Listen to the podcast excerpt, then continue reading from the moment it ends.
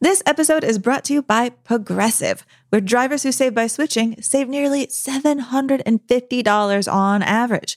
Plus, auto customers qualify for an average of seven discounts. Quote now at progressive.com to see if you could save. Progressive Casualty Insurance and Company and affiliates. National average 12 month savings of $744 by new customers surveyed who saved with Progressive between June 2022 and May 2023. Potential savings will vary. Discounts not available in all states and situations. Hi, I'm actor and comedian Griffin Newman. And I'm film critic David Sims. Together, we host Blank Check, a movie podcast where week by week we overanalyze directors' complete filmographies. In each new series, we discuss filmmakers who experience early success and are issued a series of blank checks by Hollywood to make their own crazy passion projects. Now, sometimes those checks clear, and sometimes they bounce, baby. We're joined each week by incredible guests, including actors, writers, and directors. So you can follow Blank Check with Griffin and David on Spotify for new episodes every Sunday. Hello there, it's Jamila Jamil. Are you by any chance listening to this podcast promo while out on a walk? If so, good for you. That's going to make both your mind and your body feel better. On my podcast, I Weigh, this month, we're going to be exploring mental health and talking to amazing guests about other things that you can do to make yourself feel better with guests like Simon Sinek from the Optimism Company, therapist Vienna Pharaon, comedian Neal Brennan, and more. Listen to I Weigh wherever you get your podcasts. The year 1954. I could have been a compender. Oh, shit. Sorry. Contender. Contender. The movie on the waterfront.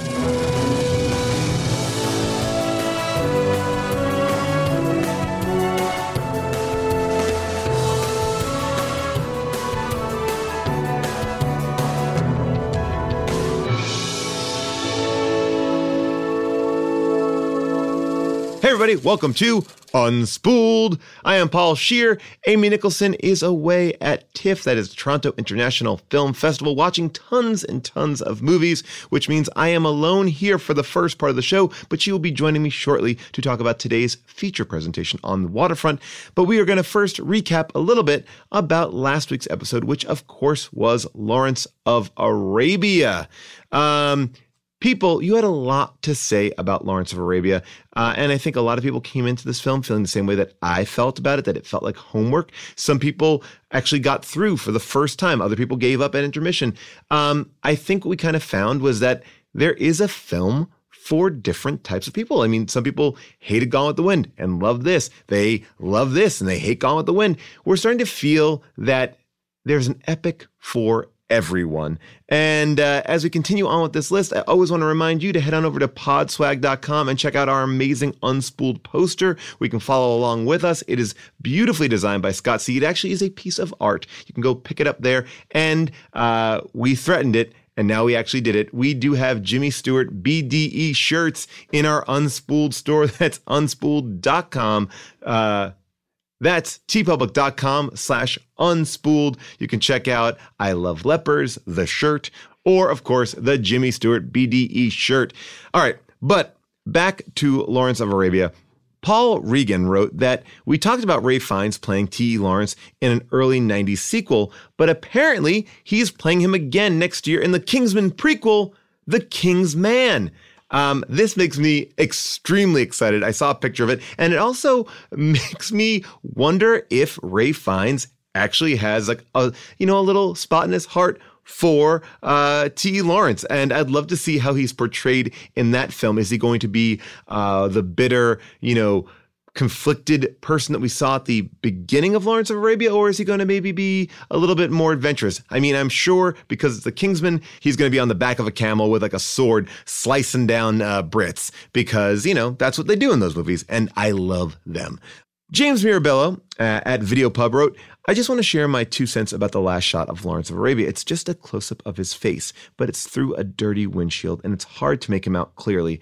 That's because nothing about him is clear anymore. Lawrence is utterly lost, just a completely broken man who has lost everything about himself. He's just a shell. And I think Lean illustrates that beautifully with that last shot. I just think it's brilliant. And you know, I didn't think about that. It's an interesting contrast to have that last shot of the film, especially with the first shot of the film, where he is kind of free and you see him through the goggles. Um, I love that you picked up on that. It's very perceptive. And I think also helps illustrate what we were talking about when we were dissecting the film. You know, this is a character that became morally corrupted. And I think it's subtle because we think about the sweeping vistas, but truthfully, we are watching this person be propped up to someone who he wasn't and then feel the weight of that as well uh, for positive and and negative. So uh, I really love that interpretation of the ending.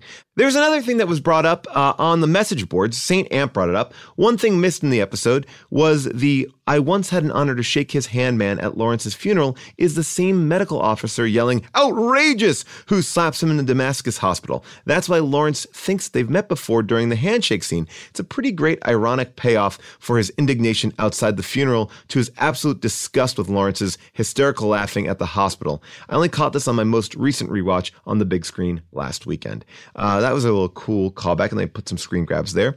Um, and this is a point that I thought was actually very astute. Saucy Upstart wrote, My biggest takeaway from Lawrence of Arabia is that John Williams owes his entire career to that score. Um, I wouldn't go that far, but you can definitely see the influence uh, in John Williams' epic scores from Lawrence of Arabia, which has an amazing, amazing score. I've been thinking about that score a lot lately.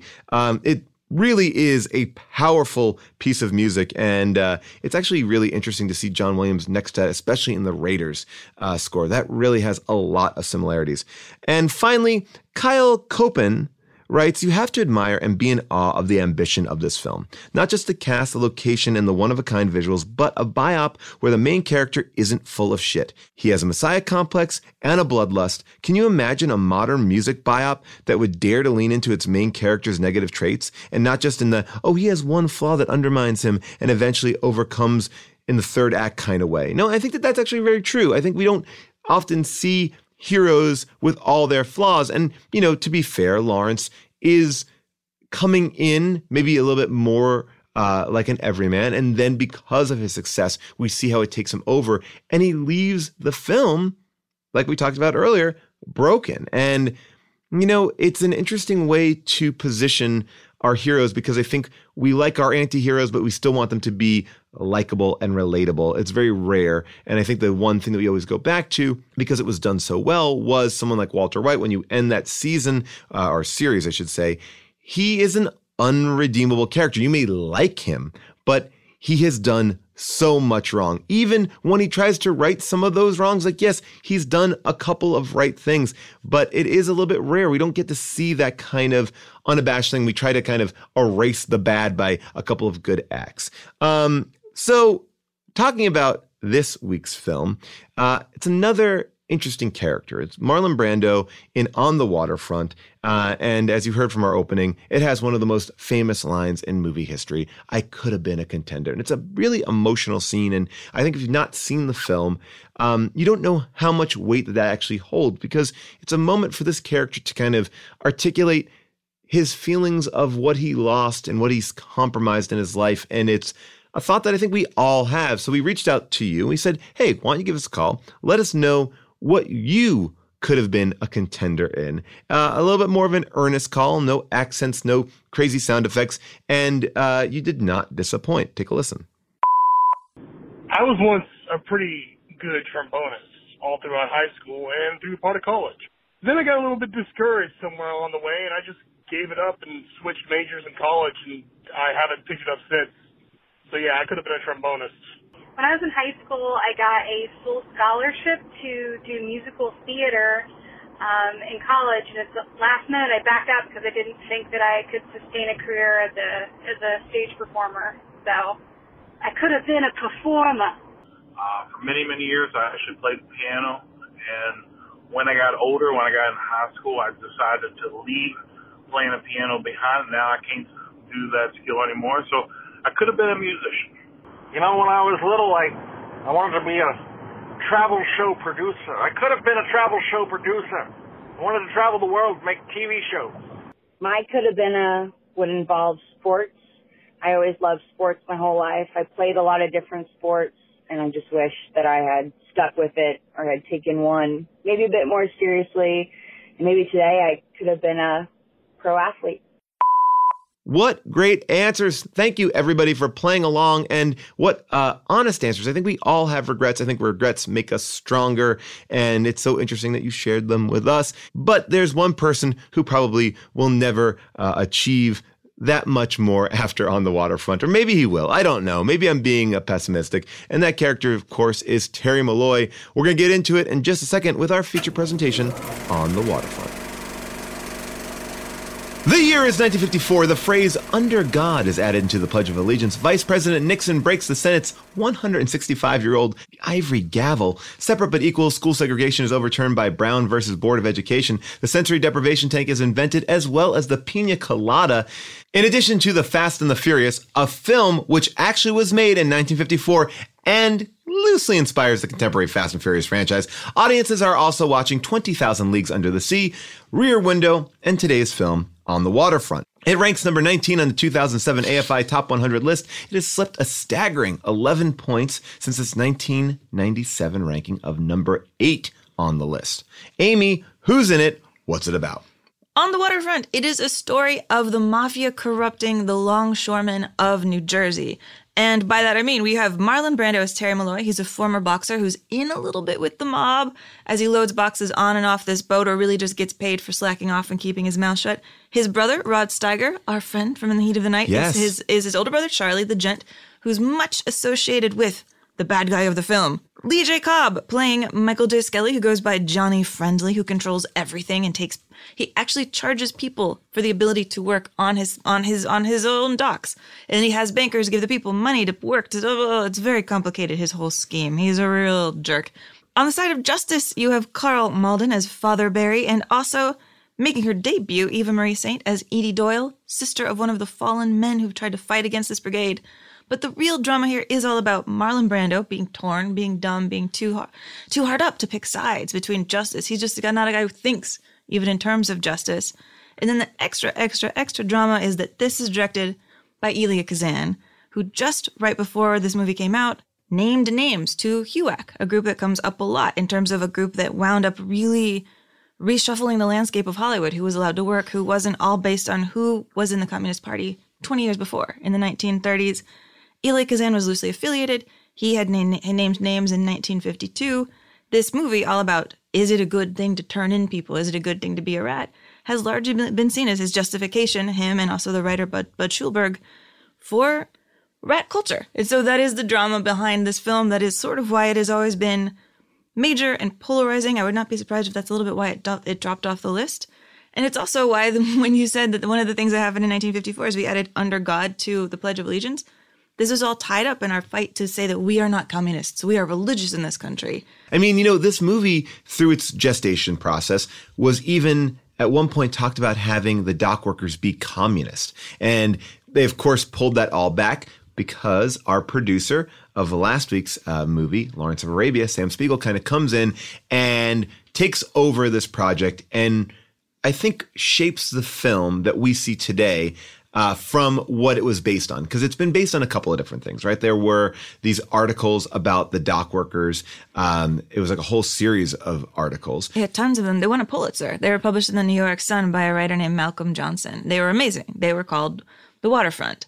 And they really went into this case. Most of the characters in here are based on real people, including the priest, including Marlon Brando, including the evil guy. Well, correct me if I'm wrong, because Bud Schulberg didn't really put that forward when he was writing a script. And the actual inspiration for Terry Malloy sued the picture to say, like, this is me, this is my story. Like, Bud Schulberg was hanging out with me at a bar and kind of peppering me with questions. I gave him all this information.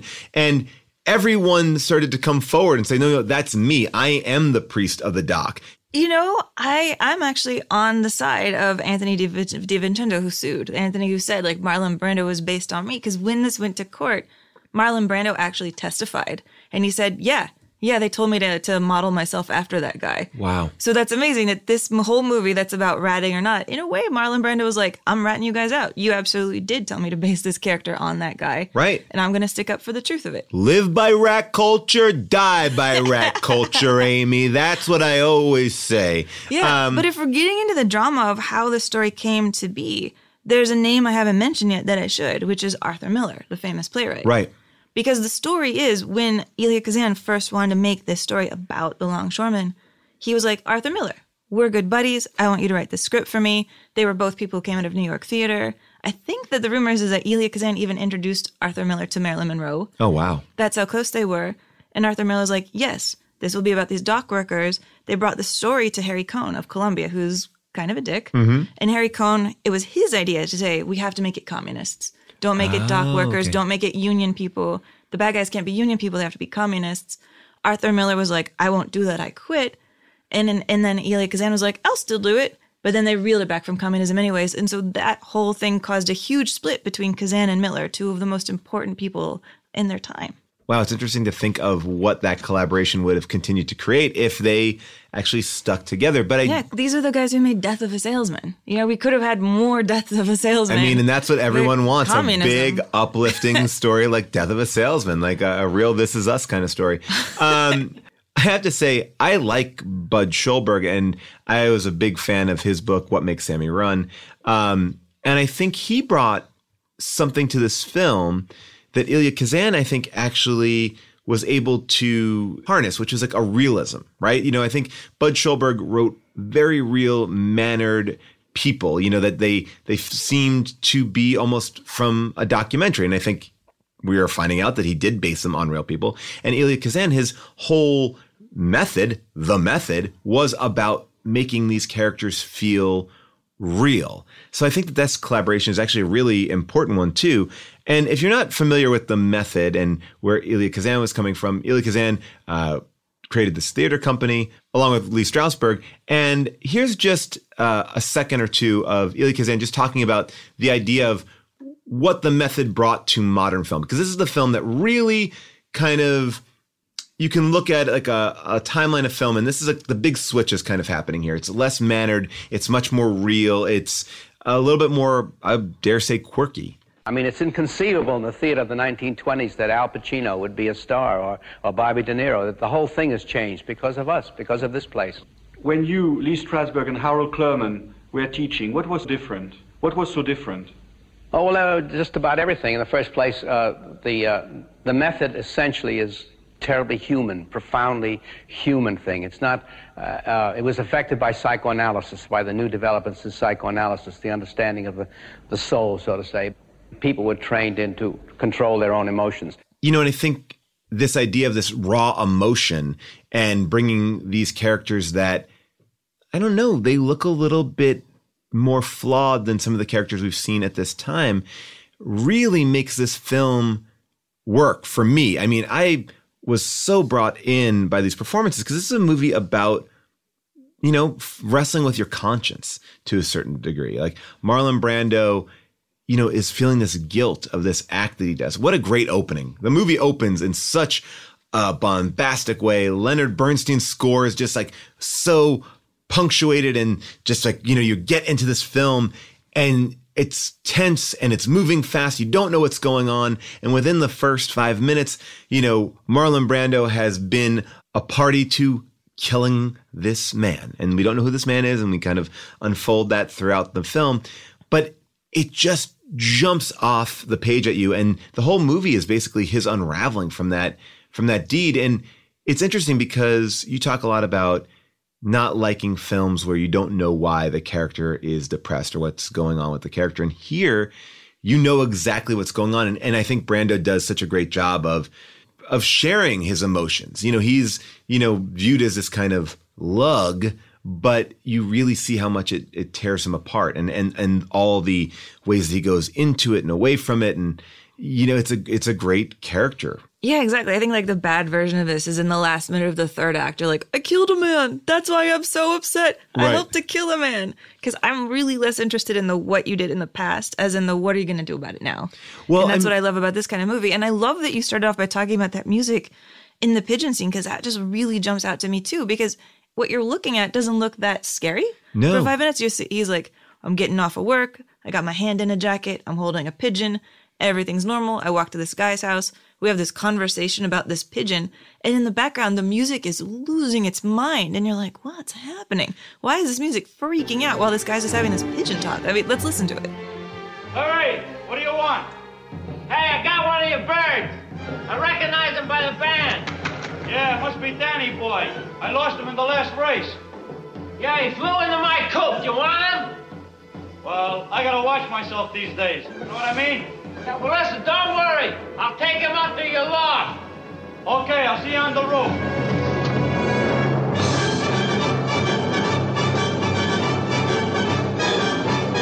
And then you reveal these two men, these two shadowy men on the roof. And then moments later, Batman is thrown off the roof. But wow, like talk about getting you in in such a like it just shoots you out of a cannon. It's it is like the third act of a film in the first minutes of uh, a first act. And I yeah, think- that's the music of the big rumble at the end. Yeah. And it's just like he's giving you a pigeon. Get ready. Stuff's gonna go down. this is a movie I've never seen before, but it's a movie they often kind of just lump in with Streetcar. I think I don't know why I've, I've seen Streetcar, but I've never seen this, and and it didn't seem really important. I know everyone makes fun of the uh, "I could have been a contender" speech. I mean, that's like the the classic meme of this film. But um, I think I was really surprised at how kind of gritty and and it feels again very contemporary the story is it's not a very um you know it doesn't feel of the 50s necessarily you know it feels of the now and i think you can see very clearly like where rocky was inspired i mean this movie is this is just rocky if he didn't stop doing what he was doing you know um, yeah, you know- Rocky is like if on the waterfront was a little bit less dangerous. yeah But he's like, I still love shy girls. I still love animals.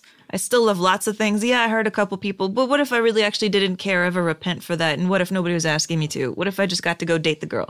Like, oh, okay, Rocky, sure. Yeah, yeah, let's make it an uplifting movie. I mean, and then there's another thing. I mean, I have to ask you, like, what came first, uh, the pigeon or the boxer? Because we have um, here in this film, you know, Marlon Brando, boxer who loves his pigeons. Obviously, Mike Tyson loves his pigeons. I mean, was Mike Tyson just trying to be Terry Malloy, or uh, or is this just a thing with boxers? Yeah, how did you know that I pulled a clip of Mike Tyson talking about pigeons? I did because, not. Because I would.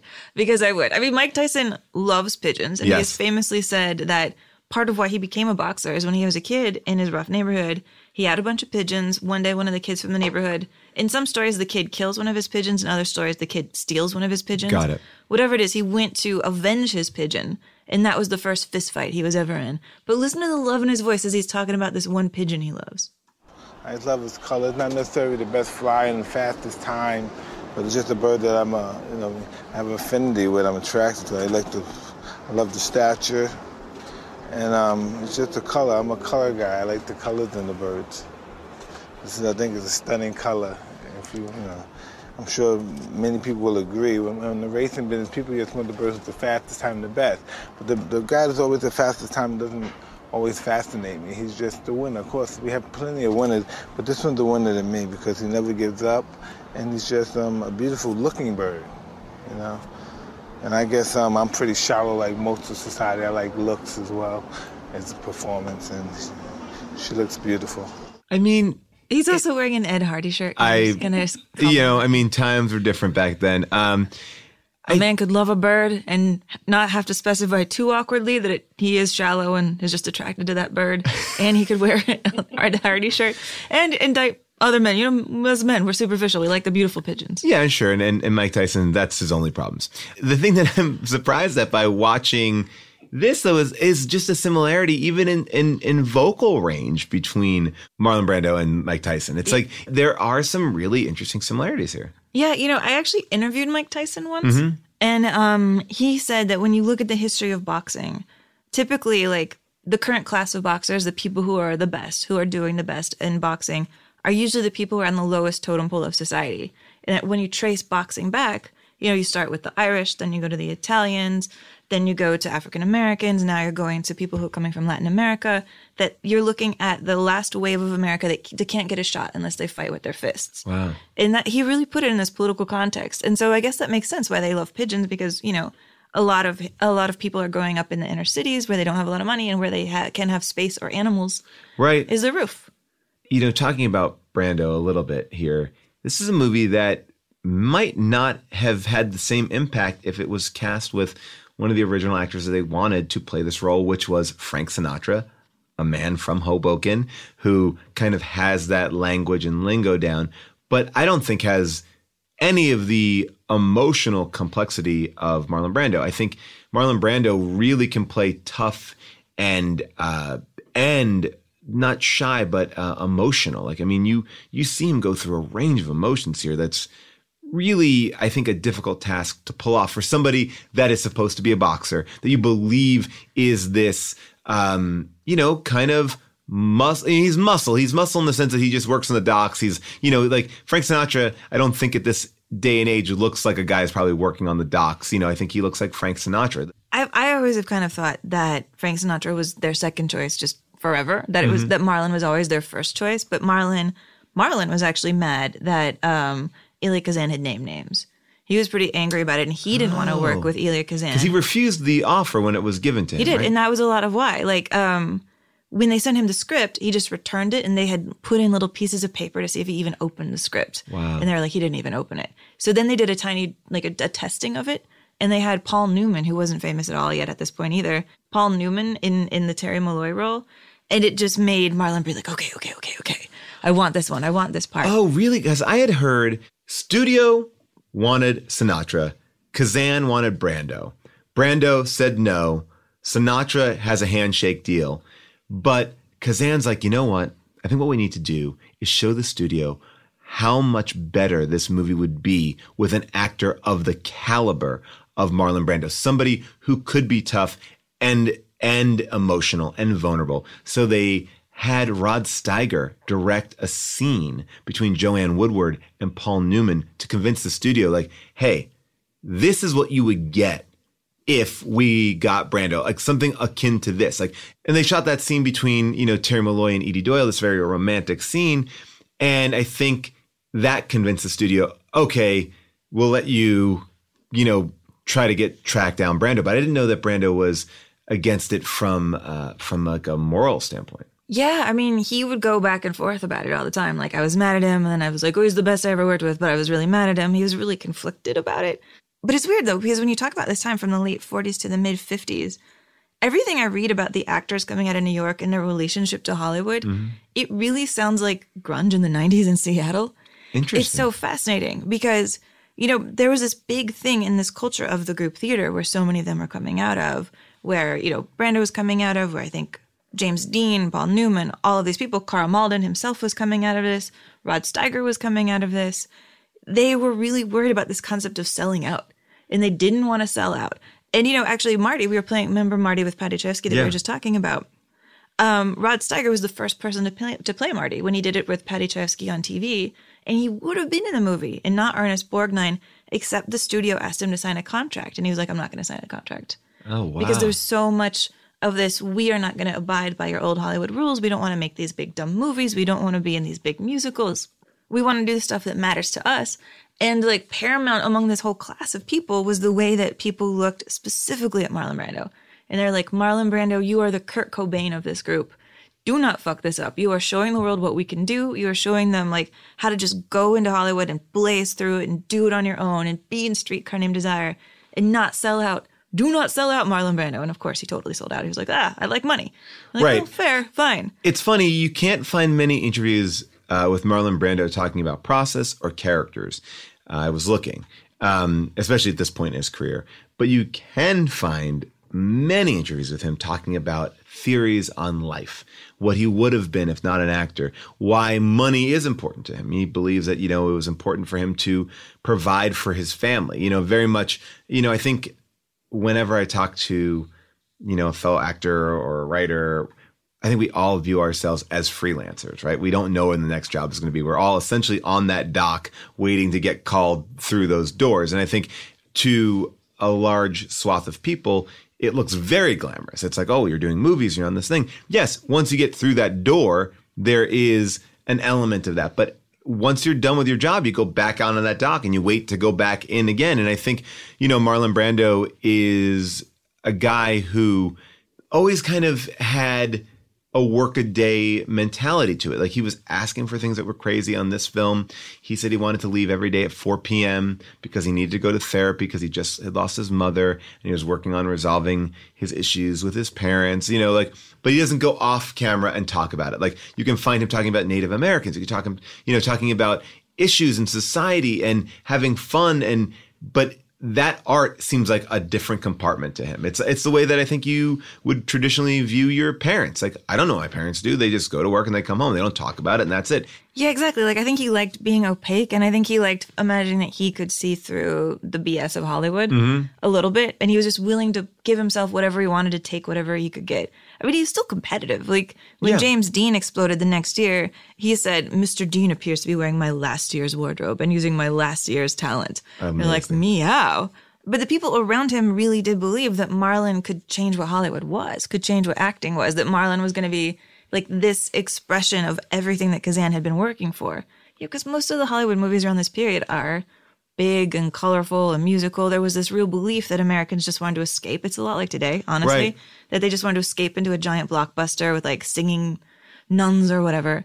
And the people who didn't want that, the people who really actually saw art tied up with politics, tied up with realism, tied up with like talking about the problems of society, people like Kazan, you know, Kazan had always considered himself a political person since the 30s.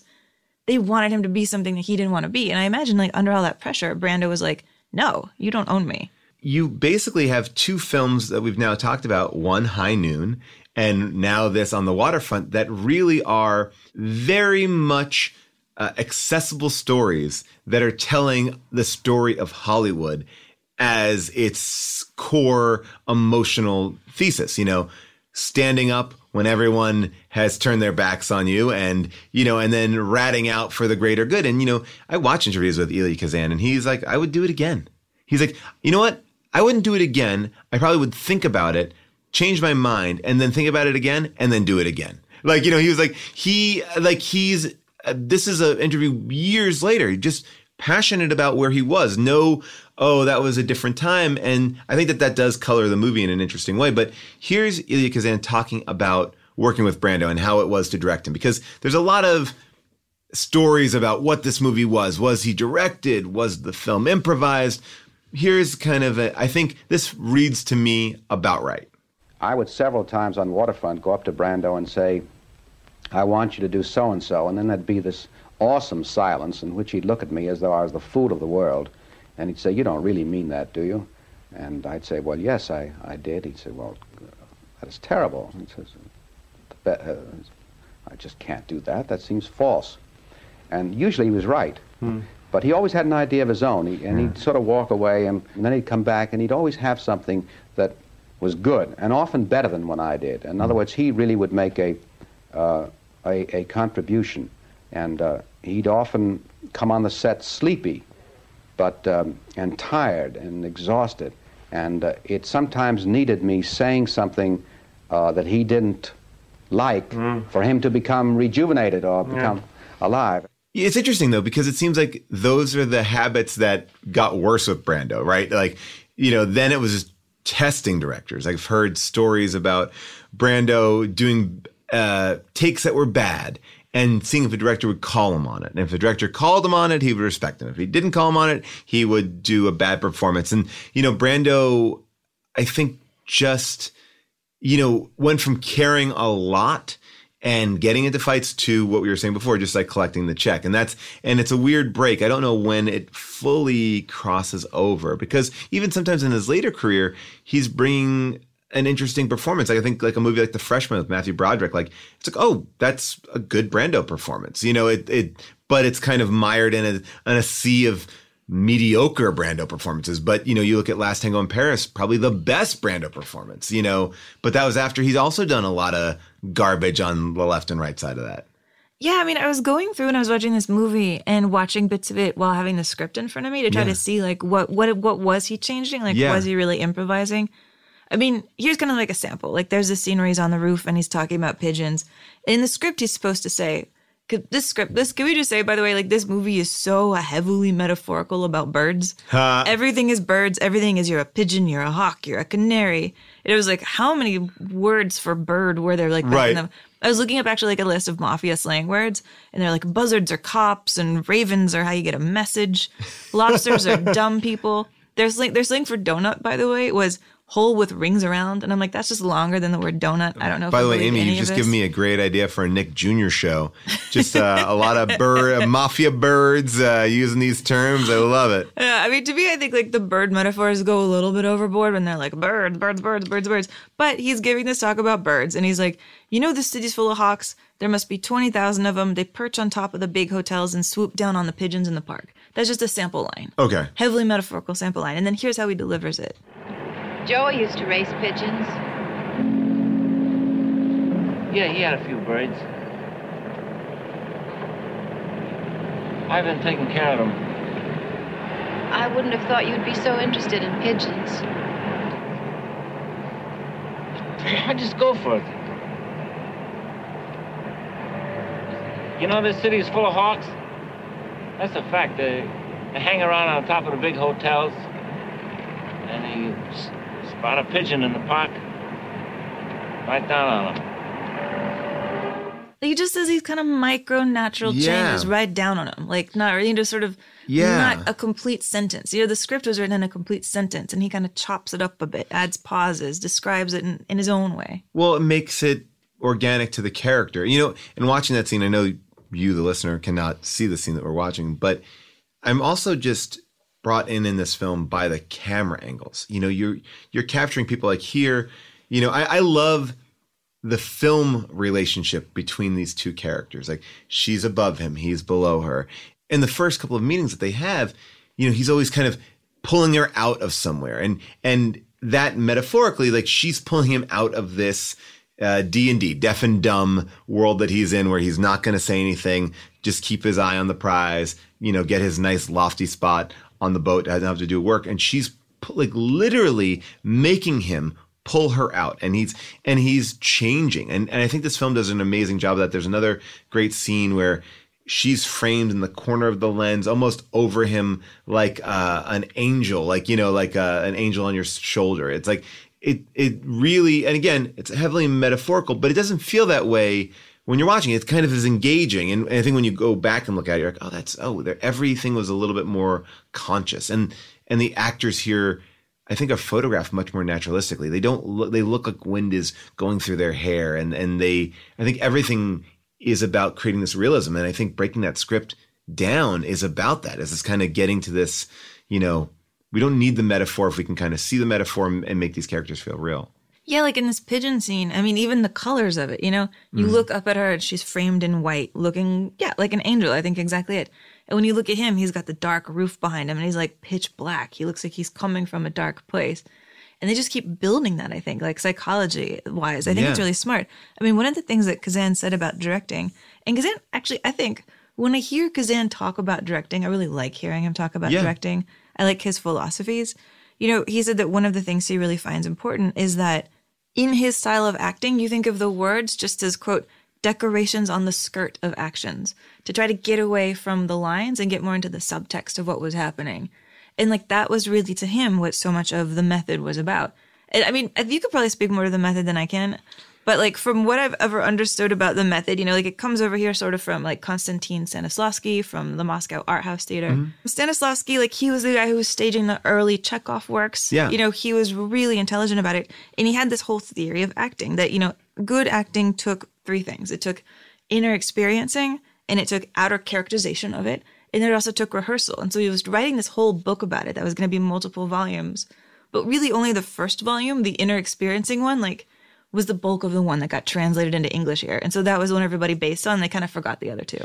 And look, I'm I'm no expert on method, but I think watching this movie today doesn't feel it probably as revolutionary. We've talked about this now a lot in the last couple of episodes because it's the time in which this comes out that it breaks the mold. This feels like the acting of now. I think that sometimes in the 50s and 60s, and forgive me if I uh, am offending anybody out there that is uh, a staunch, uh, you know, follower of the method, it seems a little bit too much sometimes. It almost seems like your character has an accent, a limp, and uh, and you know is always doing something with their hands. You know, it's like, Dustin Hoffman. yeah, like and and that's okay. And I think what it's now kind of morphed into is just really naturalistic performances. And Marlon Brando has that in spades. I just think that there are you can see that he's always doing something, you know, and and going back to what I said earlier, like the idea of a mannered performer, like what you're seeing here on screen for the first time or, you know, in this era is people that have a little bit more life in their bodies and and they're not sounding so written you know and i think that that is something that really is translated today across the board i mean you know in comedy it's always like playing it real. Can you play it real? And if you play it real it's funnier. It's not playing out you know it's like just play the ground it in reality. And i feel like that's a core tenet. And i think all actors are like that. There's no other version of it. There's a version of the method where it's also like you know Daniel Day Lewis building a log cabin and living in the log cabin or doing the He voice of Lincoln. so hard. I heard a great story about him one time. You know, it's like he obviously is an amazing. When is he going to cut off his foot to play a paraplegic? like, I'm surprised you didn't do that. Well, I was talking to a friend who was on Gangs of New York and said, you know, he was fully in this character of Bob the Butcher, and, and uh, but then would go over to the monitor and critique performance. So it's like, well, wait. So if you are in this mindset, like, what is? Are you in a movie? Like, you know, like, and like, I'm Bob the Butcher, but wait, you did not put the dressing on the side in my salad. I need to correct this politely. But I, th- I think what it is, and for me, I know how I am. You want to stay in the moment, and you want to feel like you're in the character. And it's there's so many ups and downs in production, like you know, and waiting. That if you lose it, or if you are not connected to it, we again going back to Once Upon a Time in Hollywood, uh, that little girl who talks to uh, Leonardo DiCaprio, like it's the same idea. Like you want to stay in it. And I think this idea of of the method here is about keeping an inward flame always ignited. You want to have your your characters always having something on their minds, what they're feeling, and and I think you're creating these characters now that have an, a really rich inner life that can kind of come pouring out, and they don't always have to name it. Yeah, I mean, I think like Kazan, when you hear him teach actors how to do the method, Mm-hmm. It sounds so much like manipulation. You know, complete. I mean, it is just flat out manipulation. And you're right, like we've grown up in a period where every actor I know has just wanted to be Marlon Brando or James Dean, Mm-hmm. and so we're in like a Marlon Brando James Dean spillover still. Like, I think that's why I get more excited by. I mean, people like Lakeith Stanfield, who I, just, I think has more of like a freedom to it, like a Mm-hmm. playfulness. Like he's drawing on art less than he's drawing on what is my personal demons. I mean, I- I'm I'm extrapolating. I don't no, really know, but I think yeah. I mean, look, David Mamet teaches something that's very similar. It's not the method; it's the David Mamet thing, where it's like, all right, you've never shot a person, but have you ever been in a situation where you have felt like you've done somebody wrong? Okay, what was it? Well, I was in a car accident one time. I hit somebody. All right, well, how'd you feel there? Okay, now use that. Now put that into that. You know, we're always about like engaging ourselves and trying to get us to that place. I think, like anything, though, this is the the apex and new things form up behind it and then people have different ways of doing it and then you kind of find your own way of doing it. I don't i don't know if i bump into too many people that are like i'm method but i think back in the 50s and 60s and probably even the 70s people are like no i'm method and that's i think it's just a, it, you know i think now it's a little bit more everybody's Yeah. you know trying to find the truth and the realness of what they're doing Although a lot of critics also just thought method meant like you're just going to mumble, just just say the line so I can so hear. it. basically method is mumblecore There's actually this story that I really love that's from 1946. And this is when Marlon Brando was brand, brand, brand, brand new on the stage. It's one of his first performances. It's a play called, I think, uh, yeah, Truckline Cafe. It closed after just 13 i performances. love it And he's on stage. He has a little bit. And what happens is young, young, young Pauline Kael, before she's a critic, she goes to see this play and she sees this young man that she says she thinks is having a seizure on stage. She's like un- uncomfortable on his behalf. She starts to almost quietly panic. She's like, what is happening? And then it wasn't later until her companion grabbed her arm that she realized he was acting. wow Yeah. And that's just how revolutionary he felt, you know? Yeah. And I really do love that. But it's it is still so fascinating to hear Elia Kazan talk about how he made it all happen. Like he was really interested in psychoanalysis. You know, the way he psychoanalyzed himself is that he's like, I was this kid who came here, I was a Turkish immigrant. I always felt a little bit uncomfortable. Like when I told my dad I wanted to be an actor, my dad was like, Have you looked in the mirror? And that he grew up so awkward in his own skin that he became like this hugely ambitious womanizer because he felt like he was a loser. Wow. And then he would take his analysis of himself and he would use it to break apart his actors. He has this one story, you know, because he said that to him, m- that casting is almost every part of the job. Right. Do you remember that actress we loved, Midge in Vertigo? Yes. Barbara Geddes? Yeah. So he cast her in um, Cat on a Hot Tin Roof, right? You know, the words like about this woman whose husband won't have sex with her. Right, yeah. He cast our beloved Midge in Cat on a Hot Tin Roof in the role that ended up with Elizabeth Taylor in the movie. And he said the reason that he did it is that he could tell that she had been fat when she was a kid. And when he found that out, when she told him actually that she had been fat when he was a kid, he said, you know, when a girl is fat in her teens and slims down, she is left with an uncertainty about her appeal to boys, and what often results is a strong sexual sexual appetite intensified by the continuing anxiety of believing herself undesirable. Wow. I mean, that's kind of Yeah. that's that's a that's a bit much. yeah. to be honest. Yeah, but I mean, it's again, it's like armchair psychology. But he gave this speech to Wesleyan in 1973 that I really, really love. And he actually wrote it out in his book called, I think, like Kazan and Kazan. Mm-hmm. And he talks about what the life is of being a film director, you know, and what you need to be a film director. And I just love it because I think it's really, really beautiful. He says that the life of a film director is a totality and he must learn as he lives. And that everything is pertinent. There must there's nothing irrelevant or trivial. He says that if you want to be a good act, a good director, what you need to know is you have to know literature, you have to know comedy, you have to know how to analyze subtext, you have to know vaudeville and opera. You have not, you cannot be a snob about musicals. He said you have to know musicals, you have to know acrobatics, sculpture, you have to know music, the classics, you have to know modern music. You have to be such a curious person. And he says beyond even all of that, beyond of art, you have to make like your own clipping files of photos of interiors, of exteriors you find interesting. You have to look at the way people dress. You have to look at the way that people talk, depending on the sun, the time of day, depending on the weather. You have to really be this person who's studying life. He was like, you have no history, religion, economics. You have to know how food is, what food means to people. You have to like hitchhike the entire country if you can. If you have not hitchhiked the country, he's like, do it. So I guess now he'd be getting people killed, but whatever. Well, it's not totally true. I mean, hitchhikers aren't dying left and right in the country. Because there aren't any. I mean, he said that when it comes to actors specifically, you have to know how to inspire them. You have to know how to get them to use their voice properly, and that you have to be able to work with neurotics. And then if you mm. get into some weird stuff, he was like, you have to know everything about lovemaking. wow. He was like, if you have to know everything about lovemaking because the director, quote, may will have, like Buñuel does with feet, special fetishes. Uh, and that you are not concerned to hide these, rather, you should express your inclinations with relish. So maybe Tarantino took that to heart. Um, he said that a director, now I'm on a rant, but I just, I really love the speech. He said that a director needs to learn how to say, I am wrong, let's try it another way, which I thought was beautiful. Yeah. And then he said, and he had this beautiful paragraph on animals that like directors have to study animals. And of course, Mhm. if it's an animal, I'm going to have to talk about it. Of about course. it. But he said you have to study how animals resemble human beings, how to direct a chicken to enter a room on cue, and what a cat might mean to a love scene, and the symbolism of horses, the family life of the lion, and the patience of a cow. I Isn't love that that. beautiful? It's I mean- beautiful. And that was a, what, was that in the 60s he said that? That or- was in the 70s, and I love it because, yes, he's describing the life of being a film director, but to me, it also means like the life of being a critic. Yeah. Because I think critics need to know much more than movies, they need to know everything. Well, I mean, hearing that, I'm just like, you know, think about how simple his career would have been if he just had Google. Wow. You know, you could just got to. So everybody's as good as Elia Kazan yeah, now, exactly. You just Yeah. Google it right away.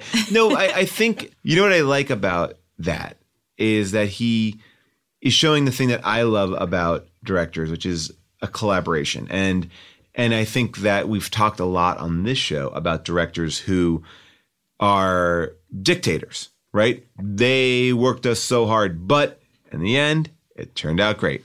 They talk about somebody like Howard Hawks, who, you know, was so playful on set and let his actors, you know, do so much that you get this amazing performance out of Katharine Hepburn. I think there's two schools of thought. One is like, hire the best people and let them be the best. And the other one is, I am the best person. I'm going to make everybody the best. And, um, from being on both of those sets and being in those positions as a director and as a as an actor, I think it's a much more fulfilling and exciting proposition to let yourself be surprised. And it makes me also see how this is a guy who does testify against people who he thinks are communists. He's he's trying to do the greater good. He's not trying to play deaf and dumb. Like he's trying to say like, you know what? I'm worried and here it is. And maybe, you know, the hysteria of the moment was bad for that kind of an instinct because those people were then blackballed. But I like that idea that he, I think, is from a good hearted place. I mean, it is interesting that you know his his analogy here and on the waterfront is that giving names to HUAC is basically like informing on murderers or something. Hmm. You know, you're like, well, HUAC is the worst and they are destroying a lot of people. But they are not at least, well, maybe they are murderers. Maybe I'm not allowed to say, like, who knows? Wait, now Wait, am I going to go on record and be like, did HUAC murder somebody? No, did they? I mean, do you I have any information? I don't know. Name names. Name names. names. Do I know anything? I don't know. I just know I don't trust. I don't have a lot of trust for the people who are behind HUAC. But it really is that anger that I think pops out so much in this film. I mean, I was thinking, and I know we need to actually start really talking even more about the film film itself, but because we let Kazan in our culture, I think, take so much ownership over this film and when Yeah. you talk about it.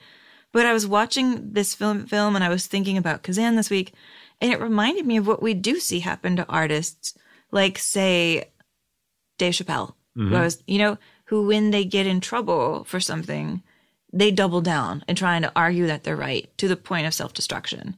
And there's you I, in Waterfront. I feel like I almost sense Kazan getting close. You know, there's this way of like people feeling like they got pushed and then taking it too far. But it's the Lenny Bruce idea, right? Which is like he made his whole act about what he was perceiving as censorship. And then that became uninteresting. Whereas somebody like Kazan takes this anger and funnels it into art. Yeah, I mean, maybe I wish that more people could be kind of like my favorite character in this whole movie, which is Karl Malden's Father Barry. Mm. You know, I mean, Father Barry, when he starts off this film, he's not being the voice of the neighborhood so much that he gets yelled at by Eva Marie Saint when he's leaning over her, her brother's dead body. Stay away from him! Stay away from him! Stay away from him! Edie, listen. Edie, Edie. Edie, time and faith. Remember, time and faith are great healers. Edie. Father, my brother is dead, and you talk about time and faith. My brother was the best kid in the neighborhood, and everybody said so. Listen, I, I'm in the church if you need me. You're in the church if I need you. Did you ever hear of a saint hiding in a church? I want to know who killed my brother. I mean, she starts off this film dressing him down. Like, what good Yeah. are you doing in that church? And in that moment, you see him learn that he has to step up and be the leader of this community. Well- and I think his arc in this film is really compelling. His arc is the same arc as Terry Malloy to a certain degree. It's how con- their conscience affects their decisions. Now, the father quickly turns. Like in the the next scene, he is on his path to redemption. It takes almost the whole film for Terry Malloy to kind of have that kick in for himself. But it is, it's interesting. It's, it's wrestling with these decisions. And you see it also with who I love in this movie, Rod Steiger, uh, Charlie, um, this brother who is the right hand man of, of the, of the town, the waterfront gangster. And he's also wrestling with his loyalty. You know, who's he loyal to? And, you know, he is loyal to his brother at the end, and he is betrayed by this man that he, you know, he follows. You know, that man isn't as loyal to him. It, it's his conscience tries to save his brother, and he gets killed for it. Yeah, I mean, really, what so much of the the narrative underpinning here is this idea that like Charlie and Terry were orphans, and that they were put in foster homes, and that the foster homes didn't take care of them, and that they're two people who never thought that they could trust anybody but each other. Right. And then Johnny Friendly comes in, and I love this joke that Johnny Friendly's real name is Skelly, like Skelly and Friendly. you know? Oh, I love that. Ugh, Yeah, yeah, Skelly yeah. and Friendly. And Johnny Friendly is sort of this father figure that neither of them had.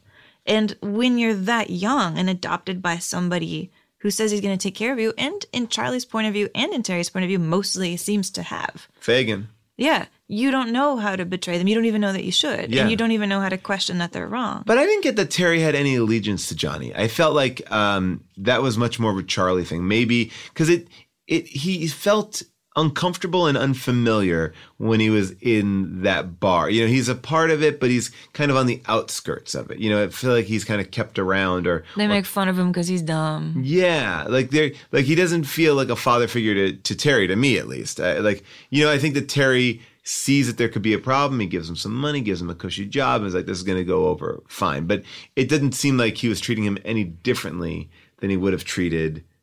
I feel like he likes him a little better than most of those mugs. I think I think Johnny likes Terry a little better because he's watching boxing right when Terry comes in, Right. And he seems to look down on all of his men as scornful. Like he doesn't seem Mhm. to appreciate any of them. Which the I mean the casting of just the people in the room, like what an assembly of weird Oh. old faces. I love it. I love it. I mean, especially to have Fred Gwynne. You know, I love Fred Gwynne. Wait, Wait, Fred Gwynne is in this movie? I did Yeah. not see him. Yeah, yeah, way before the monsters. He's just one of the henchmen. Oh, Long wow. ass face, glowering in the background.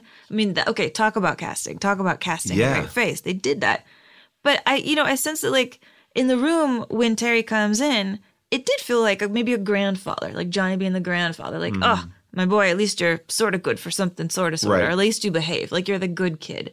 Right. Like you did me like, he just came in and did him solid, right? Yeah. Like and maybe it's like I like this guy because his moral compass is so I mean, I don't know if his moral compass is off. It just seems like he keeps his head down. He's not really involved in that unit. It seems like they asked him, "Hey, can you help us out?" and he did help him out. And I feel like that's about the level that he is. He's not Yeah. like he's not an enforcer like the other guys are going to push somebody off a building. But maybe it's like a gateway drug. It's like, you know, maybe in a couple of years, if he kept on going down that route, he would be that guy. Yeah, when he started to get even more poor or something, Yeah. like less useful. I mean, to me, it feels like not so much that his compass is broken and pointing south when it should be north, I guess. Just that he doesn't have a compass. Or like maybe it's in his pocket and he never noticed it was there. Yeah, he really seems awakened by the violence when it hits home. That was his friend. They both had their pigeons. He is innocent in the beginning of that. He's under the belief that they're just going to rough him up. Now, that's not great, but he's doing a favor. He knows he's got to do a favor. He because, believes everybody gets roughed up. Right. And and that's the way that the culture is there. The culture is like, you know, that's why no one shows up to the church. It's like you there are consequences for your actions. So I feel like he's not questioning anything. And when he actually sees an effect of that roughing up murder, that's what kind of sets him off. I don't think he would have ever been set off if if his friend was just roughed up. Yeah, I mean, I think it's interesting to look at Terry's character through the eyes of the special investigators because not knowing that Terry's kind of just, du- you know, dumb Mhm. and is really clueless, he looks so sinister to them. I mean, when they come to try to find him at the docks, Say, you're Terry Malloy, aren't you? So what? Didn't I see you fight a couple of years ago? Uh, without the birdseed, what do you want? Oh, uh, our identification. Right? I mean, he just sort of talks to him like he's a tough. Brando's acting like a tough. He uses the word birdseed uh, Right. to mean something without the without the nice talk. Is right, that what right, right. is? Yeah. Yeah, he's not exposing himself. And plus, he's surrounded by this grouping of men, but he would never, you know, he would never turn on him. This is the code of the land. This is the mafia code. I mean, we've seen so many movies, your favorite movie, Goodfellas, about the code that the mafia has, uh, you know, and like, and that's how it stays strong. You know, this is no one rats. Because if you do rat, if you're even perceived to be having a conversation, which is what we see later, you know, he was talking to her. He the, he was talking to them. He was smiling. Whatever it is, you've put a target on yourself. And I think it's one of those ingrained things that you just know. I think Karl Malden, he gives so many great speeches about that. I almost want to play two of them if that's okay. Sure. Let's play the first one when Karl has brought all these men to the church and he's trying to get them to talk for the first time. Now listen, you know who the pistols are. You're going to keep still until they cut you down one by one? Are you? Hey, Dugan. Dugan, how about you? Are you? One thing you gotta understand, Father, on the dock we've always been D and D. D and D, what's that? Deaf and dumb. No matter how much we hate the torpedoes, we don't rat. Rat. When our boys get smart. I know you're getting pushed around, but there's one thing we've got in this country, and that's ways of fighting back. Now, getting the facts to the public, testifying for what you know is right against what you know is wrong. Now, what's ratting to them is telling the truth for you. Now, can't you see that? And I love how Kazan is just panning around to all these different faces and they're looking at the priest like he's an idiot. You know, they're kind of quietly smiling to Right. himself, rolling their eyes just a little, just going down. Just, they can't believe in him yet.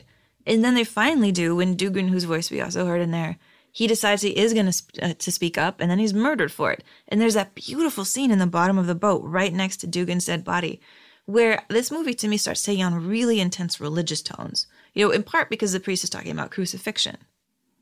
Uh, standing up, but this time they fixed him. Oh, they, they fixed him for good this time. Unless it was an accident, like Big Mac says. Some people think the crucifixion only took place on Calvary. They better wise up. Taking Joey Doyle's life to stop him from testifying is a crucifixion.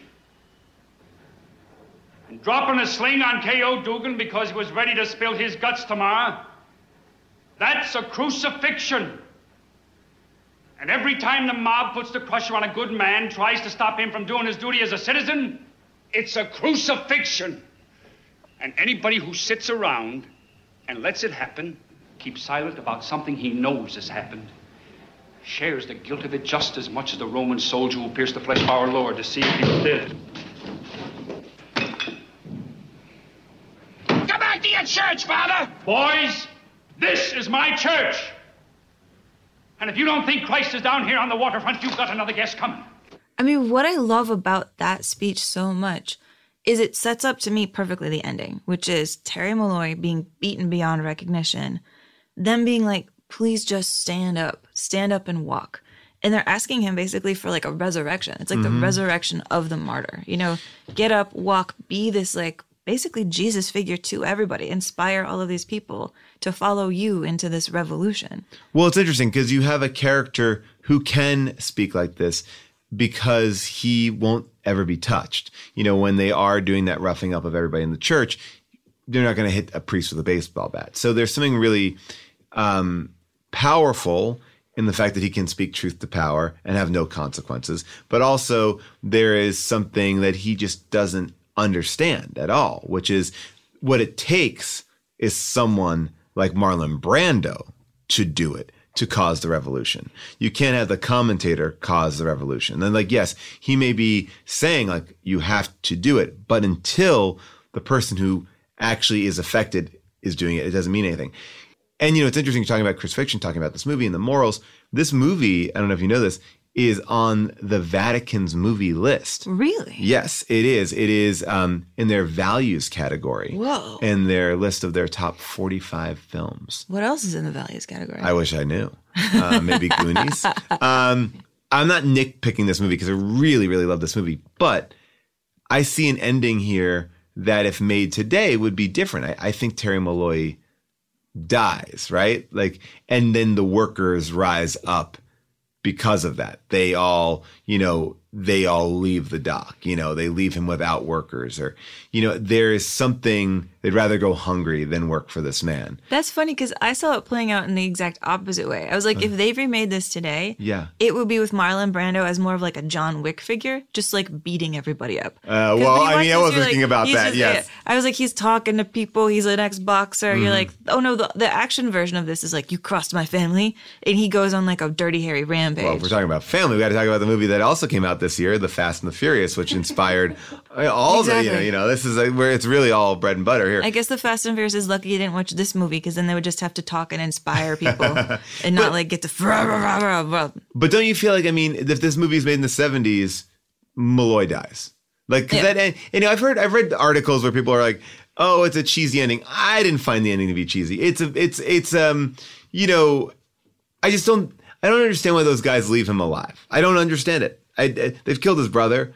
Just beat him to death, throw him in the river, and you're done. Like there is something unbelievable about that, but I do love the powerful uh, shot at the end where you're in his POV and you're seeing him just struggling to walk through that gate. Um, Yeah, the way that actually they pulled that off is the cinematographer took his cameraman and spun him in circles and was like, go. oh wow, I love that. But I do love that. And I mean, that's when I can't even think of another POV shot in this movie. Exactly. I was thinking Yeah. about that as well. I was like, I wrote that down. I was like, is there another one? And not really. I mean, you have like, you have perspective shots, like seeing his brother hung up on the thing, but this is really like his his eye. We are his eyes, um, which is so jarring. I mean, this movie is. We talked about the framing. It's a jarring movie. I mean, the angles are really tight on people's faces. You know, you feel like wind is blowing in their hair. They're not necessarily lit perfectly.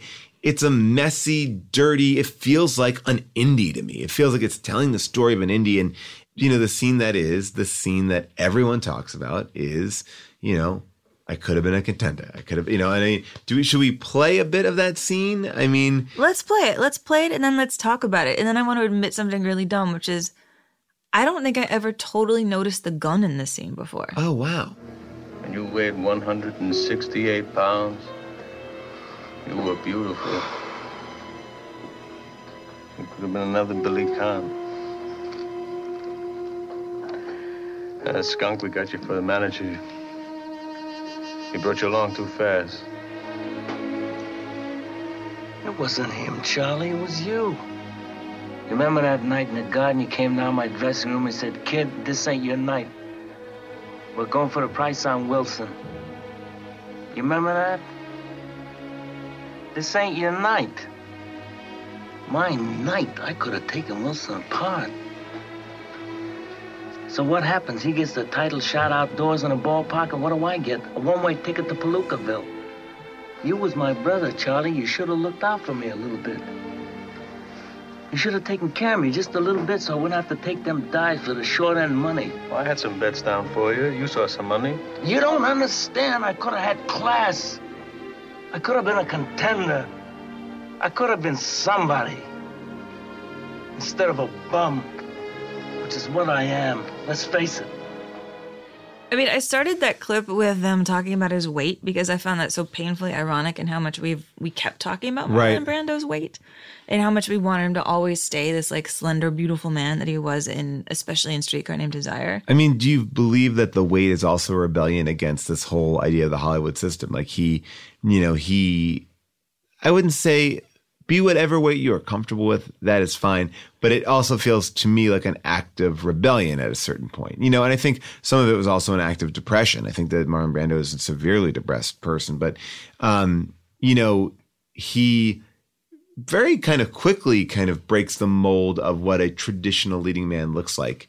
Um, you know, it, it's surprising. It's it, it's and it's it's bold. I mean, in that way, he's not selling out. Even though he's maybe selling out, he's not selling out to the like uh, the way that Hollywood wants to see their leading men. That's true. I like that. Like the weight was almost a defense against having to have a six pack like Brad Pitt when you're Yeah. in, you know, in your fifties. Yeah. Be like, that's not for me, man. Don't make don't put me through those gyms. Don't put me through that diet. You know, so this is the most famous scene in the movie. It's one of the most famous scenes, I would say, in pretty much any movie. I would This say. I'd be surprised if people didn't know this scene, even if they'd never seen the movie. Well, I knew the line, right? I've never seen this movie. I knew the line. And, you know, and it's funny because where this scene falls in the film, I've had experiences so far on the show where I've seen a famous scene, like, oh, that's it, network. I'm mad as hell and I'm not going to take it anymore. I'm like, that's cool. That's a cool scene. This got me. This scene emotionally worked for me. I, I knew that line, but the context of it, where it falls in, where it goes, this really tight two shot, it, it's a very, uh, it's, it's a great, it's a great scene that even though it's been, you know, gutted culturally, still holds its own. Right. I mean, without the context of the movie around it, if you just knew this scene as the Mhm. scene, you wouldn't know if he's telling the truth even. Yeah. You might think right. like he's just justifying his own failure. Yes. And Yeah. here he's really saying you ruined my life. And- it's much more clear in the whole film. And that's why his brother lets him go. I mean, you know, you feel it, you see it on Rod Steiger's face. Rod Steiger, by the way, playing Brando's older brother, despite actually being a year younger than him. He's younger? yeah, crazy. Whoa. Um, and uh, this scene, what I love about it is, yes, we're always focused on Brando. You know, that line, like, you don't understand. I could have had class. I could have been a contender. I could have been somebody instead of a bum, which is what I am.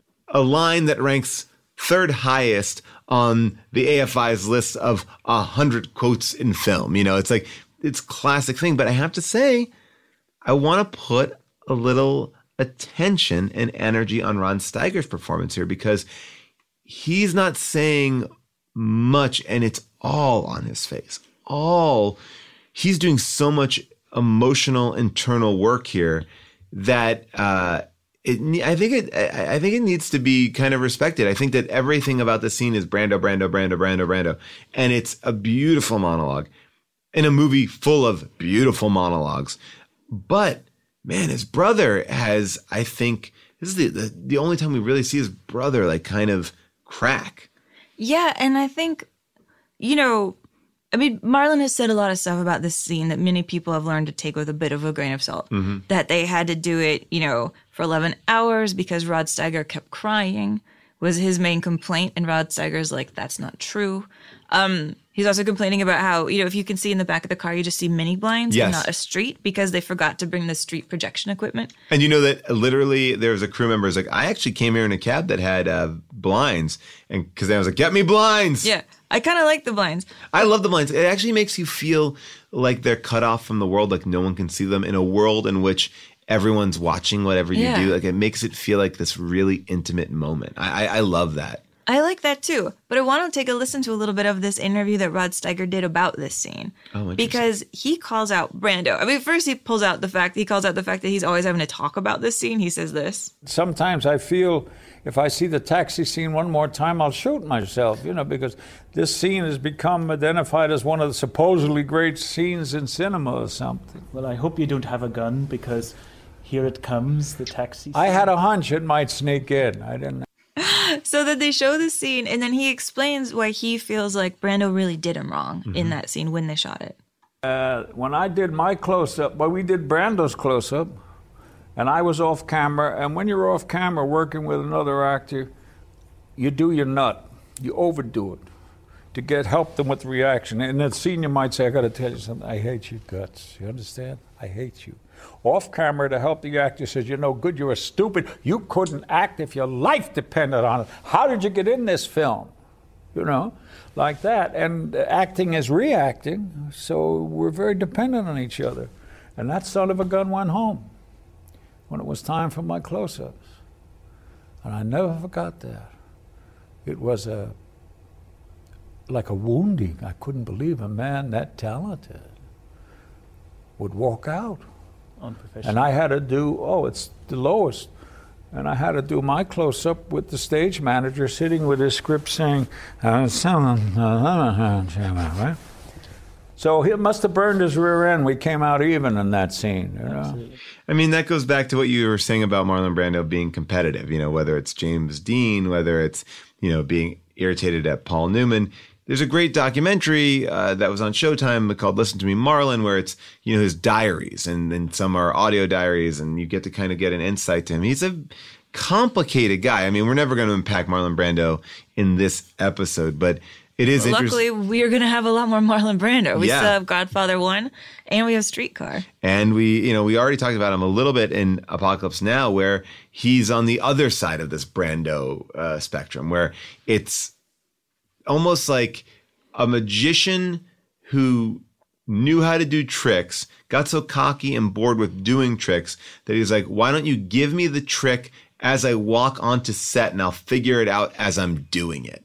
Like, that's what I kind of feel like a late Brando And is. it's like, look, it's a pigeon. Yeah, I mean, look, it's the Brando that in The Island of Dr. Moreau had an earpiece in and was doing his lines because someone was feeding them to him, and then would, you know, catch a police scanner and say, like, there's a robbery at a Woolworths, and not realize that that was not part of the script because that's how oddly checked out he was. Like, he, that, that that would even not be a, his character's line. in a movie that was so many great Marlon scenes, one of the things I find really strange and interesting is that, you know, he has that scene with Eva Marie Saint where he's like, I'm going to tell you my role in your brother's death. And even in the script, it was written so that we don't get to hear it because there's this horn. I blowing. love that. I love that. Honest to God,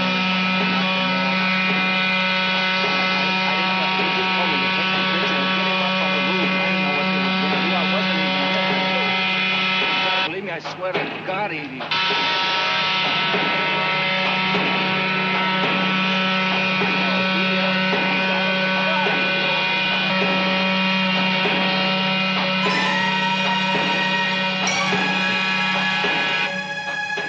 I mean, I actually like the psychological pressure of that. Yeah. You know, it's so overwhelming if you're on the audience. If, if anybody that was listening on headphones, I apologize because you really feel whatever she must be feeling on the inside. Yeah. That and like the cranking of the machinery behind her. And again, why do we need to hear it? We know what is being said. It, it it's kind of like that. I mean, it's a little different in the sense that the Lost in Translation has that moment where Bill Murray whispers into Scarlett Johansson's ear. We never know. goes, yeah, but we but we don't know what he's saying. But I love you can just see people's faces, and it, I mean, here we know what's going on. But I, I I do like that way of showing a very personal moment between characters without having to worry about the words. The words are not important. It is Yeah. What's happening here. I mean, do you like them as a couple? Like, I kind of, I don't know. Like, they fall into that couple category for me, which is like, are you a couple you just met? Like you had one date and all of a sudden, yeah. tomorrow. Like I we're breaking up. You're breaking up. You barely were together. Like it's like like uh, you know. It's like I I don't know. It, it always feels weird. And then I'm like, did they have sex? Did they not have sex? It's another one of those weird movies where he comes and you know breaks down her door, and all he needs to do is give her a kiss because that's what she really wants. She just wants to be kind of mashed up against the wall and get you know get slobbered on. Like that's what you know. Like, get me away from them nuns. Yeah. I mean, they have such a strange chemistry. I think in part, like the way that the way that Kazan kind of manipulated it is that he Mhm. put her in a room with Marlon Brando, uh, where they had a door between them, and he was like, "Your instruction is that Marlon Marlon Brando is dating your sister." And that you cannot let him get near you, and you cannot let him talk you into this room. and Oh, then she was like, "I don't know what he told Marlon Brando, but it worked." She's like, "For the rest of the movie, I always felt really off balance around him and uncomfortable." And, and they have these scenes together. I think are kind of funny. Like I love the way in the scene he calls her a fruitcake. What do you really care, am I right? Shouldn't everybody care about everybody else? Well, what a fruitcake you are. I mean, isn't everybody a, a part of everybody else? And you really believe that, Drew? Yes, I do.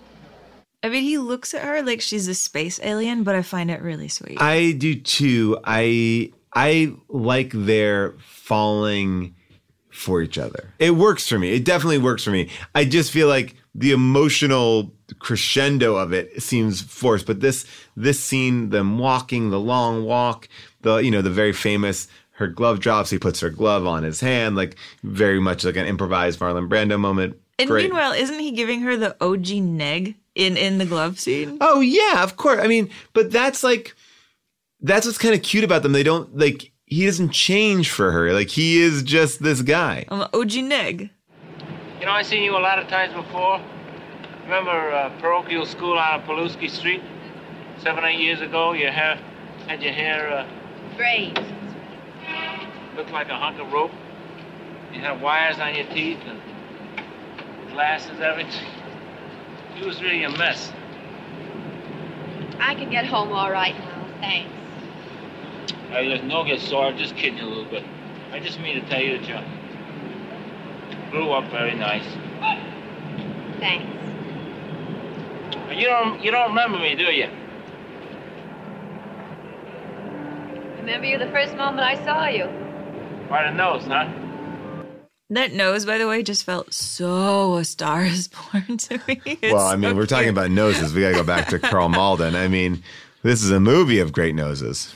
Oh god, Karl Malden's nose. I looked it up. He had it broken a bunch when he was a kid.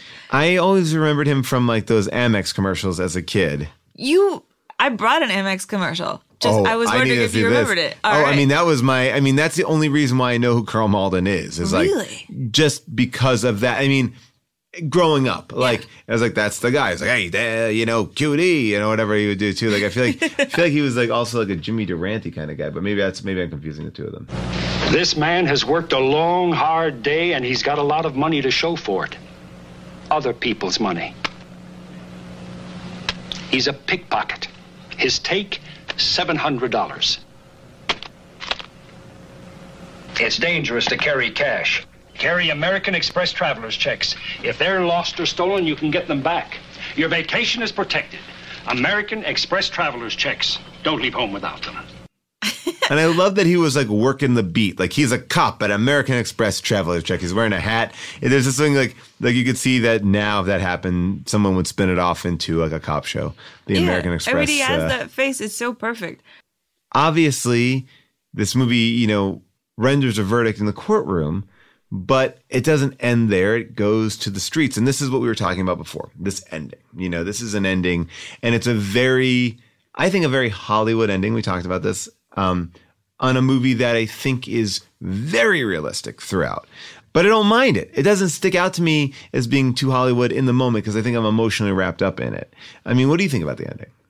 I mean, I love that the makeup makes them look super battered. Yes. And I love that there's this original one-on-one fight where he maybe could take him, but it is also a clumsy fight. Like he's not the boxer he no, used to be. Yeah, and it's and it, I love I love a good clumsy fight. It feels a little bit like Indiana Jones too. It doesn't feel like the way we're watching fights now, where everyone's super choreographed and they've been taking jujitsu for like ten years. Exactly. But what I really like about it is even before they start throwing blows, the way that Terry publicly just calls out Johnny Friendly, the way he Mhm. humiliates him and uses the words that certain people don't want to hear described themselves as, like cheap. You know, I love that. Let's listen. Wait a minute, you. You take them heaters away from you and you're nothing. You know that? You talk yourself in the river. You take the good goods away and the kickbacks and the shakedown cabbage and the pistoleros and you're nothing. Your guts is all in your wallet and your trigger finger. You know that? You ratted on us, Terry. From where you stand, maybe, but I'm standing over here now. I was ratting on myself all them years. I didn't even know it. Come on. You give it to Joey, you give it to Dugan, you give it to Charlie, who was one of your own. You think you're God Almighty, but you know what you are? Come on. You're a cheap, lousy, dirty, stinking mug. And I'm glad what I've done to you. You hear that? I'm glad what I've done. And I'm gonna keep on doing it till I get Come on! Come on! He also gets tripped right there. Yeah. And they don't let him have a fair punch in even from the beginning. No, but he does kick the shit out of Johnny. I mean, Johnny looks really beaten. I mean, he looks like he's cut open a little bit. you know, when this movie comes out in 1954, there's a kid who's working, you know, as the assistant manager of a movie theater. Kid, you know, just average kid like nobody else. His name's Jack Nicholson. And this movie's playing, and he sits and he watches this movie over and over and over and over and over and over again. Really? And he just absorbs it. And what Jack Nicholson said later is, you know, that Brando was spellbinding, that he was a genius, and that he thought at the time there'd be no way to follow in his footsteps because he was just too large and just too far out of sight. And then what's sort of amazing is later on, when they're both successful, they turn out to be neighbors. They share a driveway in Hollywood. Wow. And they're just like next door neighbors being kind of wild. You know, like Jack Nicholson would like when he died, actually Jack Nicholson bought Marlon Brando's house. And then he was it was so destroyed, there was really nothing he could do with it because Right. Brando was not the best housekeeper. Like Sure, he used sure. the Oscar that he got for this movie as a doorstop Amazing. until somebody stole it. Um, he just ended up raising the house and turning it into kind of a garden for Brando's memory. Oh, wow. Which is I, really lovely. I love that. And I feel like, you know, Brando begets this next wave of actors, many of which we spent uh, a lot of time talking about on this show. I mean, everybody that we've kind of talked about in the 70s, the De Niro's, the Pacinos, the Dustin Hoffmans, the Jack Nicholsons. And it's interesting that then now they're breeding the next wave. And, you know, you kind of keep on seeing it, uh, you know, just growing and growing and growing and growing. Amy, how was this movie received? I mean, everybody liked it. Everybody pretty much liked it. I had a really hard time finding any sort of negative review about it. Mhm. So I wound up all the way over in Cuba. Oh, wow. I, I found out, I, I was reading this magazine called Nuestro Tiempo, Tiempo, which is a magazine started by artistic revolutionaries in Okay. Cuba in the early 50s. And, you know, back then it was, you couldn't really make movies so much in Cuba, but these people cared deeply about the arts. And one of the people who wrote film criticism for them was this guy named Tomas Gutierrez Alea, who people might know as like Titon. He was sort of in that model of like the people in France who were like reviewing movies with the goal of becoming a filmmaker themselves. There just wasn't any option to do that in Cuba. And so he reviewed this movie in, in 1955, in January 1955, and he actually liked it a lot, but he had a point of view coming from the Cuban revolutionary background or proto revolutionary that I thought was really interesting. He said that even though he liked the film a lot, he called it, quote, a dangerous generalization that the workers submit passively to the situation, since the only one capable of reacting and fighting against the union boss is the priest. And so he was worried that it actually might send a bad message to workers, even though it's telling you to rise up. He was af- afraid that it was making them look like, uh, you need this priest to bring it over. And also because there was like awkwardness about religion, Yeah. of course, in the communist world, hence blah, blah, blah, blah, blah, blah, under God being added to the Pledge of Allegiance. He, I think, took a little bit of prickling umbrage with the idea of the priest as hero. But anyway, it's all very interesting. And then when communism comes in in 59, he actually gets to direct movies. Uh, this guy, Thomas Gutierrez Alea, and he actually gets an Oscar nomination in 1993 for a film called uh, Strawberry and Chocolate. Interesting. Um, so, Amy, uh, it dropped from in the top 10 uh, to a little bit lower uh, on this list. Uh, what do you think? Do you think that that drop was fair? Well, one thing I think is interesting is, you know, that first list came out in 1997. A lot of things happened in 1997 about Kazan. He became controversial again. You know, in 1997, the AFI actually considered giving him a Lifetime Achievement Award, an honorary award. Mhm. It was Karl Malden who, who presented the idea. He's like, what if we gave him an award? And the AFI voted no. Um, and also that year, you know, the group I'm in, LAFCA, the LA Film Critics Association, we every year give an honorary award to somebody like a lifetime achievement award and we voted no and because Wow. we actually give it to corman instead and Okay. it was because of the politics and it with this kind of double no really put kazan back in newspapers you know people were giving like opinions about it pro con what are we going to do you know and the former president or the former vice president of LAFCA he actually said listen when you're honoring someone's entire career, you are honoring the totality of what he represents. And Kazan's career post 1952 was built on the ruin of other people's careers. Ironically, Kazan's films become richer and were more morally complex after he informed, but to give our highest award to him would be ignoring a serious moral issue. We would be passively saying we don't care if people inform on their colleagues.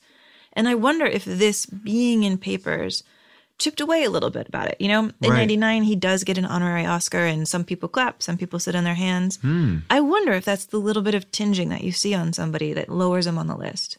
By the way, when it actually gets the honorary Oscar, that's again Karl Malden. Karl Malden was like, brought it up to the committee. They actually voted yes. He asked Brando if Brando would give him the award, and Brando said no because he was mad at him for ratting. It's interesting, you know, especially in the culture that we're living in right now, uh, with the idea of separating the art from the artist. And this is a, in a way, slightly an easier conversation to have for someone who has a different political leaning. You know, it doesn't seem as severe as someone who is accused of uh, sex crimes or, uh, you know, murder, you know, or just being a creepo, you know, um, being a creepo, you know, it's it, because it becomes a little bit more like, well, what is that? How do I feel? It's interesting that this also provokes that same response. I, I think, you know, my theory off the bat is who cares? Like, the movie's great. And you know what? He spoke out and he was wrong and that was dumb, but, you know, doesn't seem to make that big of a difference.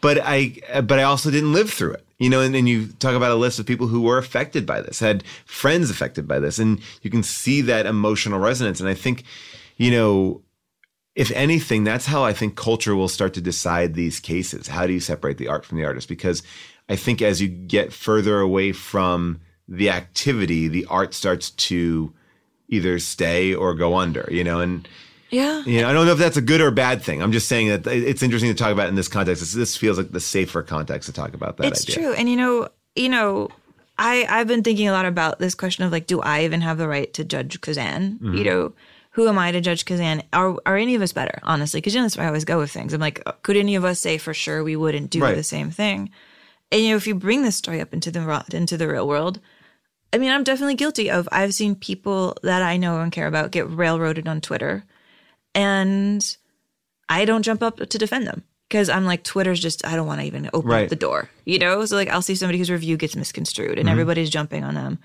And most of us don't step up, which makes me think, like, I'm, who knows? I, I don't want to, I don't want to say that I could be better than Kazan. I don't think that'd be fair of me to say that. But Kazan stepped up for something he thought was right at that time. And, you know, there's a lot of people that, you know, whether you can go to the vote for invading Iraq, you know, at the time, people thought that was right. But yet that's now a clarion call be like, you voted for a fake war. It's like, well, I don't think the people knew it was a fake war at that point. You know, there might have been a theory, but there's, you know, fake information. There's a lot of things to put into context. I think this one's a, a murkier subject because it's not like he was a communist and he acted against America. He didn't commit a crime. He did something that he thought was right and uh, and it was socially uh, looked down upon and to a certain group of people, namely artists who put all these things in uh, in lists and and moving around. I don't know. It's just an interesting way to Mm. talk about it. Like, I mean, I just think all of us would be better if we had a little bit more empathy for everyone. yeah, I mean, you know, there's there's a lot of great art to celebrate, and you know, and just because somebody is a bad person doesn't mean that they can't make something that you enjoy too. I mean that, and that's a and that's a tricky thing. But I think it's good to talk about it all, and this is fascinating to find out about him. As far as Malden, like Malden, to, maybe to give Malden the final word on it because like he's the guy who was there, he's the Mhm. guy who knew everybody. He had known Kazan forever before this. I mean, to him in the present day, when when in 1999 he was talking about Kazan finally getting like this honorary Oscar, he really put the blame squarely on politics, which is I think where it, it belongs. You know, he was like. If politics had not broken apart, say Arthur Miller and Kazan, what could they have accomplished? You know, the theater suffered, people suffered, and they suffered because of politics, not because of the actions of the individuals. And I think I like his framing of it that way. Yeah. I, I, I do too. I mean, does it belong in the top 10? I don't think it belongs in the top 10, but it does represent a very big change in the way that we, you know, um, approach acting and, and drama. And so in that way, I can see why it should be in the top 10. It doesn't feel like I need it there, but I, I like it in the top 20. I definitely like it in the top 20. I think it is an important movie to be up there. And I think this is one of those films, like Lawrence of Arabia, which we talked about last week, which is not often sought out. I don't think that people go to see this movie. I think if you were to say Streetcar or this, people would pick Streetcar 99% of the time. But this is one of those films that I feel like if you've not seen it, it's definitely worth watching because I think it is uh, it's incredibly engaging, really beautifully acted, wonderfully directed and uh, and shot. I, I'm I'm a I'm a fan. And yet, there really isn't The Simpsons. Oh wow! I mean, maybe people could find it. I couldn't really Yeah. find one. What I did yeah. what instead was I sort of pieced together two things that I thought were vaguely thematically Simpsons. There's not a. I could have been a contender on the Simpsons. Could not find one. Could not find one. So maybe in the way that On the Waterfront is thematically about HUAC and Yeah. communism, these two clips I pulled are thematically. There's people have seen On the Waterfront, even though it's not in there. The first one I pulled is a clip about Mr. Burns talking about in, in an episode called Springfield with a S dollar sign, talking about his childhood on the waterfront beating up Irish people. We're thrilled you've decided to build your casino on our waterfront. Oh, I'll never forget my carefree boyhood days on this old boardwalk. Why you, oh, Master Burns? I mean, carry on. Ah! Oh! Ah, my legs can't keep me. Who'll provide for me, little one?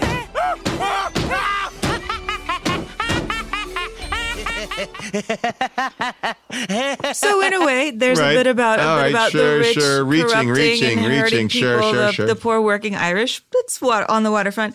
And then the next clip I pulled is from the Simpsons episode "The Homer They Fall." This is where Homer becomes a boxer under the tutelage of Moe, and Moe explains that Moe used to be a boxer. You used to be a boxer just like me? Yup, they called me Kid Gorgeous. Later on, it was Kid Presentable. Then Kid Gruesome. And finally, Kid Moe. Hey, what's it? Ah, that, that's my old spit bucket. Yeah, I've been meaning to empty that out. You know Lucius Sweet?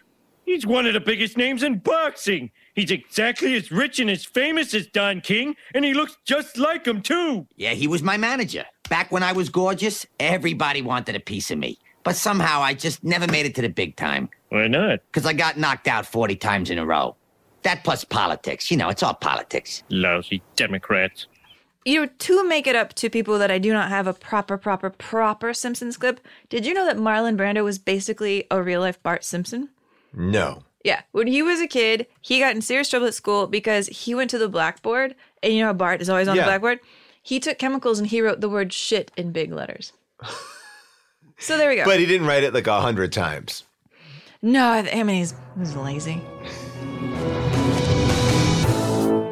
All right, it's Paul back alone in the studio. Next week, we will be watching North by Northwest, starring the star of this film, Eva Marie Saint and Cary Grant. It is the third time we've done a Hitchcock on this show, and I am starting to wonder what is your favorite Alfred Hitchcock film? This is definitely one of my favorites. It's one of the ones I saw earliest and one that kind of has the biggest lasting impression on me. I remember the set pieces. I love the acting in it. I love the costumes. So I want to know what is your favorite Hitchcock? Have we talked about it? Have we not talked about it? Well, we never talk about it. We have one left. It's Rear Window. So let us know what your favorite Alfred Hitchcock film is. Maybe it's Family Plot. Maybe it's Marnie. I don't know. Let us know what your favorite film is and why it is your favorite film. You can give us a call at our hotline. That's right, 747 666 5824. 747 666 5824. What's your favorite Hitchcock movie? Why do you like it so much?